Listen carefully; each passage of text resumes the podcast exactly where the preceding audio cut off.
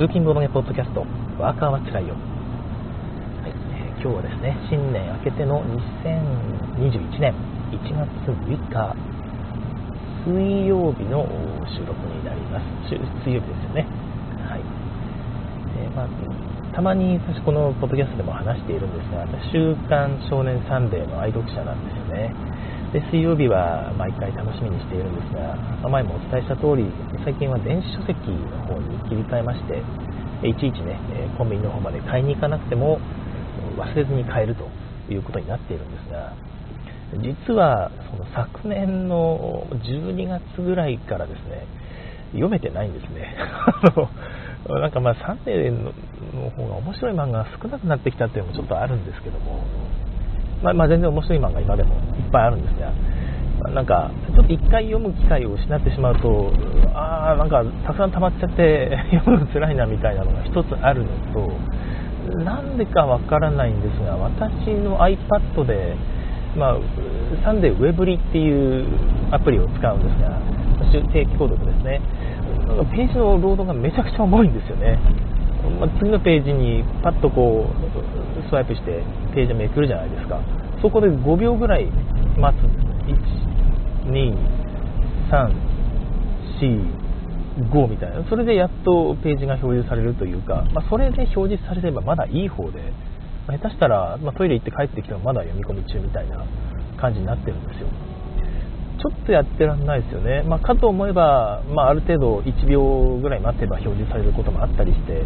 まあ読めていたりすることもあるんですがうちの w i f i 環境のせいかなとも思ったりもするんですが普通になんかあの YouTube 動画とかあとはネットフリープライム動画なんかは、ま、普通に見れるんですよね。でまあ、というか他の漫画アプリは全く問題なく見れているので、ウェブリの設定なのか何なのか、何回か問い合わせは2回したんですけども、なんかそっちの環境をご確認くださいみたいな感じで、他に行ってる人もいないし、あれなんですまあ、それもあって全然読めてないというところです。最近ですと、あの早々のフリーレンっていうエルフが仲良きする漫画ですよねとかも面白いんで読みたいなっていう気はするんですが、まあ、そんな感じで溜まっております、えー、シュウさんからのコメントですね。おはようございます、えーちゃんと音は来ていますということでありがとうございます、はい。えー今日の福井の天気は相変わらず曇りですね。どんよりとしたまあ一面雲があってですね。全く青空が見えない、まあ太陽も、まあ当然出ているんでしょうけども見えない。ということで薄曇り薄暗がりの中を皆さんまたヘッドライトをつけて走っています。もう7時半過ぎなんですけどね。あまだ7時28分ですね、えぐらいなんですけども、まあちなみにちょっと最近7時半からじゃなくて少し早めにやっているのはですね、まあ以前雪が降って、大渋滞でね2時間通勤に2時間かかってしまったということもあってですねちょっと早めに出ることにしているんですよ。でそうすると、ま早めに会社に着いてしまうので、会社の駐車場で、収録ずっとこうしてるとですねこう通りかかる人がチラチラチラチラこっちにいるんですよね。ちょっとあれ恥ずかしいので、まあ、会社着くまでには収録を終えたいなと思うと少しすいません。あの早めになることが多いです、まあ状況によってこれからも少し早めになるかもしれないですね。えー、大さん、えー大ちゃんさん、えーお茶おはようございます、えー寒さ厳しそうですね。ということで、そうなんですね、今、多分気温2度ぐらいなんですが、福井は一応豪雪地帯、まあ、雪国と言われていますけども、大体氷点下になることあんまないんですね、だから寒いなという中をこう雪が降るかもしれない、降らないかもしれないみたいな毎日を過ごしていて、あ今日は氷点下じゃないから雪降らないねみたいな、そんな感じでずっとしとしとしとしとと雨が降り続いている、そんな天気が多いです。なので、冬の間って本当にね、外で遊べないんですよ。そうすると北陸の人間ってみんな麻雀するんですよね。まあこれを前もお伝えしたと思うんですが、だから麻雀が強い人が非常に多い、やることがないですからね。そんな感じで福井というか、まあ、北陸全般に言えることだと思うんですが、ボードゲームとか、あまあ、麻雀であるとか、そういう卓を囲んで遊ぶようなゲームっていうのは結構相性がいいのかもしれないですねだ。からもっとボードゲームカフェとかできてもいいなってちょっと思ったりもしたんですがそういうことですよだから北陸はみんな自宅に集まってゲームするので、まあ、カフェとかがあ、まあ、そこまで需要がないのかもしれないですね自宅で集まる車もあるし、まあ、家もそこそこ広いし、まあ、お家集まってねみんなでぼちぼちゲームするっていう雰囲気がそこそこあるような気がいたします。まあ、それに対してね、東京の方は、まあ、なかなかそういう、東京というかね、首都圏の方は、なかなかそういうわけにもいかず、ボードゲームカフェが、まあ、優先なわけですけども、また出てしまいましたね、コロナの方で、えー、緊急事態宣言でしたっけ ?1 月8日ぐらいから夜8時以降、20時以降ですね、営業してくれるなと。自粛要請みたいなのが出るみたいですが。ボードゲームカフェさんこれ辛いですよね。せっかく、まあ、年明けからね頑張って心機一転頑張っていこうと思った矢先にこれですから。結構ね厳しい状況だと思うんですよ。でもうちょっと頑張ってみようかなって思ってらっしゃったカフェの皆様はひょっとしたらね大変だと思います。どうなんでしょうね、自粛要請、まあ、ぶっちゃけ無視して開けていっても、お客さん来ないんですよね、おそらく。で、まあ、従っていれば、ひょっとしたらなんかね、給付金出るかもとなると、うん、どうだろうというところですけども、実際ね、これ以上まだ給付金出るのかというところも少しありますね。もうあんだけ出しちゃうと財源あるのかって話もあるんですが、まあ、ここは、ま吐き出していかないと日本経済全体がね沈んでしまうのでどんどんどんどん出してほしいところですけどね、えー、まあ、その話が未だに出てこないっていうのがね緊急事態宣言だけ出して自粛要請だけ出してあの補助金出しますからとか保証金出しますからって話は一切出てこないっていうのがねまたちょっと不穏だし不安ですよね。えーと、シュウさん、ドイツでボードゲームが盛んになった経緯と似てますね。ああ、そうなんですね。まあ、ドイツだと、まあ、5時ぐらいには、えーとまあ、仕事が終わってね、まあ、シピールアーベントっていうんでしたっけ、えー、ゲームの夕暮れということで、みんな集まって、ま地下道でとか人の家に集まってね、みんなでボードゲームをして遊ぶんだと、もしくは家族でとかね、えー、いうことが盛んだから広がったっていう話も聞いていますけど、福井だと、まあ、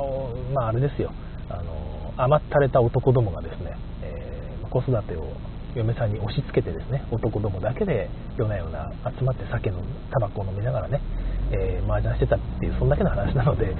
ょっとドイツよりはだいぶ薄汚いですよね。だから女性で麻雀してる人は多分あんまりいないですし福井の男性は甘ったれですよ。単純に言うと。最近はそういうことはあんまりなくてやっぱ子供が生まれると、まあ、ゲームできたくなっちゃうっていう人も結構いらっしゃいますしね、えー、ということなので、えー、最近はちょっと違うのかもしれないですね、はい、大ちゃんさん、えー、そうか地方の車社会だと集まりやすいですよね。駐車する場所もありますし、まあ、そうなんですよね。車社会は面倒な反面、まあ、便利なこともいっぱいあって私は嫌いじゃないですね、まボードゲームいっぱい積んでいきますからね。ま大体いっぱい車にねワンサが積んでいったゲームもほとんどやらないんですけども。はい、えー、ここでお便りを1個いただいています、えー、純一さんは収録中になんかねこうズズズたまになんか飲んでいらっしゃるようなんですがそれは何を飲んでるんですかと差し支えなかったらお聞かせくださいということなんですが、えーと私は朝は基本的にはカフェオレをいただいています。カフェオレ私のカフェオレの作り方はですね、まあ、普通に粉コーヒーですね。粉コーヒーというかえインスタントコーヒーをコップの底の方にパラパラっと少し入れましてちょっとのお湯で溶かすんですね、えー、本当に数滴とまでいかないまでも、まあ、それに近い量のお湯で少しだけ入れて、まあ、溶く感じですね、えー、粉コーヒーをちょっと溶いてですねすごく濃いコーヒーを作ります。エスプレッソみたいな感じですよね、まあ、全然違いますけどでそれを作ってそこに温めた牛乳を注ぐと。いう感じです。レン電子レンジでジーンと、ね、1分半から2分ぐらい温めたコーヒーをドボドボドボっと注ぐとものすごい濃いカフェオレが出来上がりまして、えー、まあ、お腹ふく十分お腹膨れるぐらいなんですよね。それを飲みながら来ております。はい、まあ、今もいただいてますが。であの真空断熱タンブラーってねあのあんまりお湯が冷めにくいやつに入れて飲んでいるので、まあ、結構あったかいんですがさすがにまあ今の時期だと30分もすれば冷えてしまって、まあ、生ぬるいカフェオレを飲んでおります。であとはあの時期によってたまに作るんですが紅茶を作りますね。あのフランスのマダムが作る入れ方みたいなね。イギリス人よりもフランス人の方が紅茶を飲むよ飲むのよみたいな、まあ、そういうおばちゃんがいてですね、まあ、作り方をこう教えてくれるわけですよ。どうやって作るかというとこう割と手鍋でも何でもいいんですが鍋に水を23リットルドーッと入れてですね沸騰させるんですでそこにティーバッグを34バッグぐらいポイッと放り込んでですねあの沸騰した後火は消します。で放り込んで、えー、まあ、火を消した後ですね放り込んで21分待つそうですね、えー、これがね20分でも22分でもダメで21分しっかり待ってえー、21分経ったらすぐにそーっと端かなんかでねなるべくバック部分には触れないでおいて苦みが出てしまいますのでそーっと取り出して水滴もねポタポタ落ちる水滴ももうそれ苦味成分なのでほっといて、えー、取り出すと。で冷めるまで待った後冷蔵庫かなんかね、まあ、ペットボトルでも何でもいいんですが移して冷やすというものを作っておくと、まあ、しばらく飲めるんですよ。でこれがすごくねすっきりした甘さで美味しいんですよね。で、まあ、それを使って、えー、大体1対1ぐらいで牛乳で割ってミルクティーにして飲んだりもしています。それもやっぱり出る前に一旦温めますけども。これもすごく美味しいですね。普通に売ってるミルクティーなんか目じゃないぐらいうまいんでぜひよかったら試してください。えー、大ちゃんさん、えー純一さんの喉越しの音は本当絶品ですね。すいません。そうなんですね。CM みたいに美味しそうな音がしますということで、ありがとうございます。滝沢正和さん、おはようございます。おはようございます。はい。えー、という感じですが、本当にね、えー、東京の、東京とかの首都圏の方々、コロナの緊急事態宣言が出ても、たくましく生きていってほしいですね。まあ、ただ、ちょっと羨ましいところもあって、あのまあ、こんなこと言うと不謹慎になって怒られそうなんですが、いわゆるテレワークですね、リモートワーク、テレワークがもう当たり前になってるじゃないですか。だから先日も、まあ、そこはちょっと羨ましいなと思って、先日も、先日というか、まあ、年始に、もともと私、首都圏で働いていたもので、その時の同僚と、まあ、今でもつながってるんですね、もう20年以上前ですけども、その方、その友達と、まあ、オンライン飲み会しようぜということで、向こうではみんなね、結構、その時の同期なんですけども、新人同期の皆さんで集まって飲んだりしているらしいんですがその、まあ、なかなかできないということでオンラインでやろうぜとということでお前も福井からなかなか参加できなかったから今回参加しろよってことで、えー、まあ、参加させてもらったんですけどもみんなねテレワークが当たり前。羨ましいですよね。めちゃくちゃ羨ましい。もうなんかやっぱ聞いたけどもうずっとテレワークでいいって言ってますよね。なかなかそのテレワークだと外出する機会がなくなっちゃうからもう嫌だテレワーク早く終わってほしいって声も聞いたりもするんですがどっちかというとやっぱり、特に子育て世代にとってはありがたいですよね。ずっと子供と入れますから、まそういう部分も含めて福井ももうちょっとコロナ流行ってくれてもいいよみたいなすいませんあの本当に不謹慎なんですけども。なんかこうテレワーク始まるテレワークしなきゃいけないぐらいのえー、感じで広がってくれるとね重症患者が出ない感じででも広がっちゃってみたいなですね、えー、いいとこ取りの結果にならないかなと思ったりもしているんですが、まあ、今日もこんな感じで1時間半かけて もう1時間1時間でなくなっちゃいましたもんね、えー、通勤しております。ちなみにそのあのリモート飲み会ですね。で、えー、ハーっていうゲーム面白いんだよっていう話が出ましてね。私から振ったわけじゃないんですけども。この間そのその友達が参加してる友達が別の人とリモート会議かなんかしてる時にあリモート飲み会をしている時にそのハーっていうゲームを若い男の子が出してきたと言うんですよね。でやったらすごく面白かったよみたいな話になってへえ面白そうやなみたいな話が出たんですよ。なので、まあ、自分持ってますよということでま出してですねみんなで「ハー」っていうゲーム遊んだりしてましたでハーっていうゲームを遊ぶとですね必ずその後ずっと続くのがですね例えば「大丈夫?」とか「は?」はですよねだから普段の会話で使われそうな言葉をいくつか遊ぶわけですよでそうするともう特に「大丈夫?」はぜひ入れてほしいんですがその後まず盛り上がるんですけどもその後の会話であの普通に「大丈夫?」って話が出たりするじゃないですか。そうすると今の大丈夫はどの大丈夫っていうネタがね今のは C の大丈夫かなっていやいいやろみたいな。E の大丈夫やったわ。いやいやいやいやみたいなですね、え会話でずっと盛り上がれるので、えおすすめです。一体みんなで遊ぶとね、え当面はこの今の大丈夫はどの大丈夫やっていう話で盛り上がれるので非常におすすめでございます。誰か1個持ってれば大体できますけどもあのどの A, A から H までですよね。どの番号をやったのかっていうのはやる人が決めてもいいしその時にちょっとやり方変えて遊びやすくていいなと思ったのが今からお前この B の B の大丈夫言ってよって言うんですよ。そうすると何ていうか、まあ、ゲームっぽくなくなるんですけども演技力勝負として面白いですよね。B の大丈夫言ってるつもりなのにいやお前今の全然 B じゃないやんみたいなゲラゲラ一瞬で笑えるっていううまくいったらおおってなるっていう感じでリクエストするっていうねこっち側からあっていう遊び方もなかなかおすすめでございました、はい。えー、シュッさんからですねテレワークが全くない業者なので羨望しかない。本当にね。私も早くテレワークしたいなと思うんですけど、全くない業種なんですね。テレワークが全くない業種っていうのも辛いですよね。だからスーパーのレジの担当者とかね、例えばですけども、あれがテレワークだったら面白いですよね。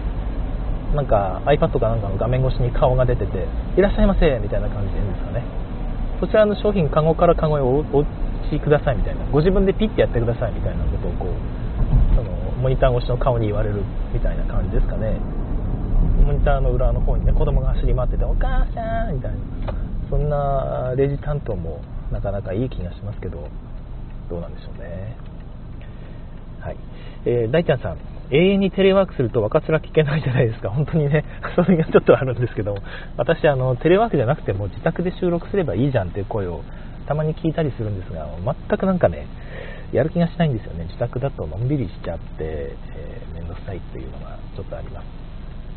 やっぱり通勤中のこの辛い感じですよね。まあもう今から仕事か、ああ、もう眠さっていう、この感じを払拭するためにやっているっていうのが一つありますので、本当にね、皆さんお付き合いくださってありがたいわけなんですが、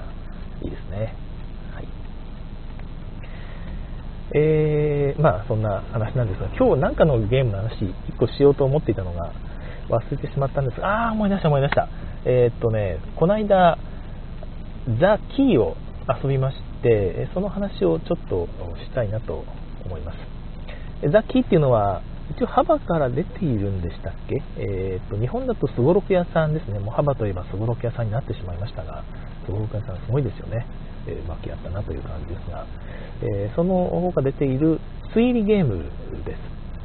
えみんなで推理するんですが私このゲームのいいところはもともと私これ協力ゲームだと思っていたんですよね。みんなでえ鍵を解いていこうぜっていう推理みんなで解く推理ゲームだと思っていたら各自が自分で、え推理するとみんな同時に同じ問題を解いていくという対戦ゲームだったんですよ。であそれならいいなと思いまして私最近もう協力ゲームが あもうあんまりノットフォーミーだなってことにだんだん気づき始めまして子供と遊ぶ分にはいいんですがあ、まあ、大人同士で遊ぶんだったら対戦ゲームがいいな30分ぐらいまでなら協力ゲームもいいんですが1時間超えるやつをみんなでやるとなると大抵無料問題が出てくるのでもうその人を1人で解いてっていう感じにちょっとなってしまう。もともと苦手なのもちょっとあるんで、ね、特にあの推理系の協力ゲームは辛いと思っていたのであ対戦ゲームならいいなということで遊びました。でどういうゲームかというとですねまあ、なんか3人の3つの犯罪が同時に起きたというシチュエーションです。で、えー、まあ、同じ現場なんですが、まあ、部屋がいくつかあったり、まマップがあったりしてそのいろんな場所で3つの場所で、3人の犯人が、ま、それぞれの凶器ですね、えー、とそれぞれの逃走経路みたいなやつをそれぞれ、えなんか使って、えー、全部謎なわけなんですが事件が起きると。でじゃあ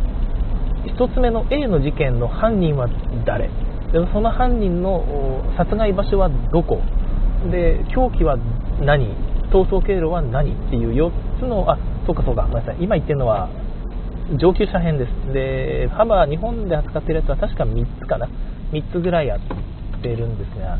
私がやったのはその4つのものをそれぞれ見つけるというものです。でヒントカードっていうのがですね場にバーッとばらまかれていたですねでそれを好きなだけめくっていくことができます。ただカードには2ポイントとか4ポイントっていうポイントがついていてで、まあ、めくりめくるたびにそのポイントが増えていくんですね。で一応答えが分かったってって、えー、答えを書き込む1人書き込むんですが、まあ、全員が書き込んでもう大丈夫って言って正解発表って言って当たっていてもその当たっていた人の中で使ったポイントですね、えー、読んだヒントのポイントの合計が少ない人がやっぱり勝つということになっています。なので、え、あんまりね調子に乗ってペロペロペロペロめくっていると答えは分かったとしても負けてしまうという、まあ、こういうジレンマになっていますでこれがいいなと思っていて私ああいう推理ゲームって、まあ、勝たないでもまあ最悪いいんですがせめて解きたいですよねであとまあ何て言うのかな人に邪魔されずゆっくり解きたいなっていうのもちょっとありますのでのんびり解きたい人はのんびり解けばいいしたくさんヒントバンバンバンバンバンバンってね分かんない分かんない分かんないっつって、えー、もう一個もう一個っつってこうめくりながら、えー、のんびりやっていくっていうやり方もできますので、えー、いろんなま人が同時に遊ぶのにはうってつけじゃないかなという気がしております私なんかですとですあのあんまり、まあ、さっきも言ったように勝敗にこだわる方ではないのでそこに関してはあの自分の方で1枚めくってこのヒントじゃ分かんねえ現状では分かんねえな後から聞いてくるのかもしれないけどみたいな。時はですねもう躊躇せずもう1枚パッとめくると。これも分かんねえなパッとめくる。みたいな感じでガンガンガンガンめくって、えー、きます。でどんなヒントかっていうとですね、えー、事件 A の犯人は金髪ではないみたいなヒントが書かれている。で犯人は 3, 3つまあ絵が描かれていてですね金髪の人が大体そのうち、まあ、3択が2択に減るぐらいのヒントが書かれている感じですね。でたまに1択になることもあったりするんですが、まあ、そういうのは珍しくて複数のヒントを組み合わせるとあそうなんだじゃあこれは A だねみたいな。A の犯人はこの人だみたいなことがだんだん分かってくる感じです、えー、まあ、そういう論理パズルを解く解いていくのがまあまあ楽しい人は楽しいのでそういうのが好きな人は向いている気はいたします。まあね、ものすごい苦手意識持ってる人はさすがにやらない方がいいと思うんですが、ま、そういう人はなんか得意な人と一緒にやるとかね後ろで見ているとかそういうのでもいいかもしれないですね。まあでもそうすると喋らなきゃいけないからダメか。全員同じあれ解きますもんねそうすると横で喋っててそれが全部この人にヒントになっちゃうからダメですかねうん、まあ、そんな感じのゲームになっていて日本で発売されているバージョンは難易度が低いので、まあ、子供でもできるということで、え、難易度が低いらしいので、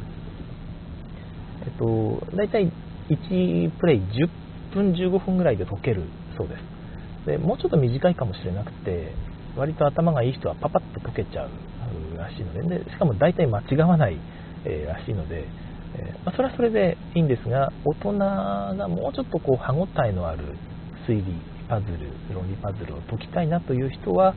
海外版を手に入れた方がいいかもしれない。ただあの英語ですけどもあの英語でさっき言ったような、えー、と A の経路の人は金髪ではありませんみたいなことが全部英語で書いてあるのでそれぐらいの短い英語がスラスラと読める人でないとちょっと遊べないんですが私はたまたまその時みんな、まあ、英語それぐらいだったら読めるよって人がいたのでそれで遊ばせていただいたんですが、まあ、十分手応えがあって20分ちょっとかかったかな1人解くのに。でお一人だけ、まあ、30分以上かかった方がいて、えー、その方はもう、まあ、残り2人がねもう終わって書き込んでこうおしゃべりしてる横で 一生懸命あの1人だけ分かんない分かんないこれも分かんねえなうーってこうやってるのがちょっと辛かったらしいんですよね。途中であの僕もいいですわってあのギブアップでいいですってもう答え合わせしましょうみたいなことを言い出してですね、えー、それはもうゲームが嫌になったんじゃなくて自分だけ解けてないのが、えーと、ちょっと辛い感じになっていたのでこは一つあるかもしれないですね。だからそういうちょっとそのプレイしづらさみたいなのはあるかもしれないですね。でホラボドのもみさんがあの素晴らしいアイデアを出されてまして初回プレイの時はまあ、みんな1枚ずつヒントを見ると。1枚だけヒントを見ると。で、まあ、それぞれこう見て書き込んだりしますよね。でもう1枚言っとくっていう人をみんなで聞くと。でみんながじゃあもう1枚言っとくかっていう場合はまたもう1枚取ると。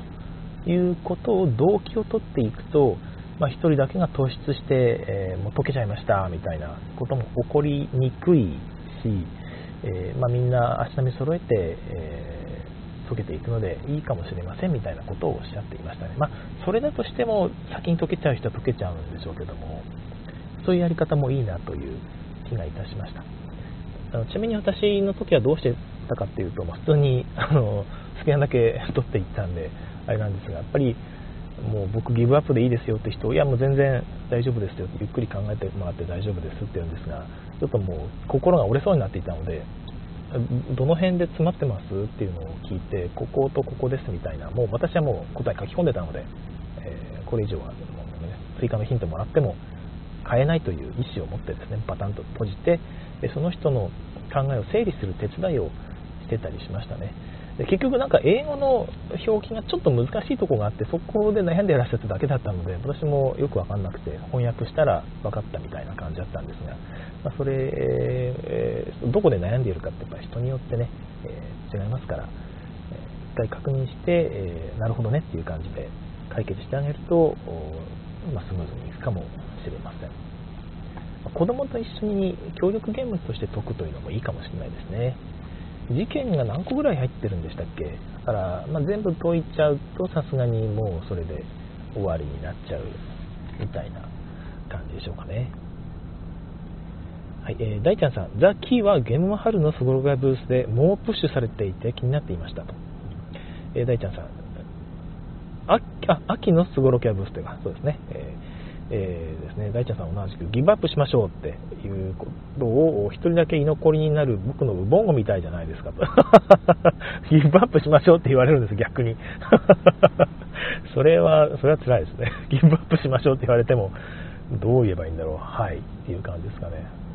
ゆっくり考えゆっくり考えてくれていいですよって周りから言われるのもそれはそれ辛いですよね。確かに。もういいですよってなるかもしれない。それは確かにわかるな。確かにウボンゴって考えると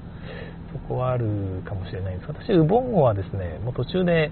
クリアした人は次の問題解いてくださいっていう風に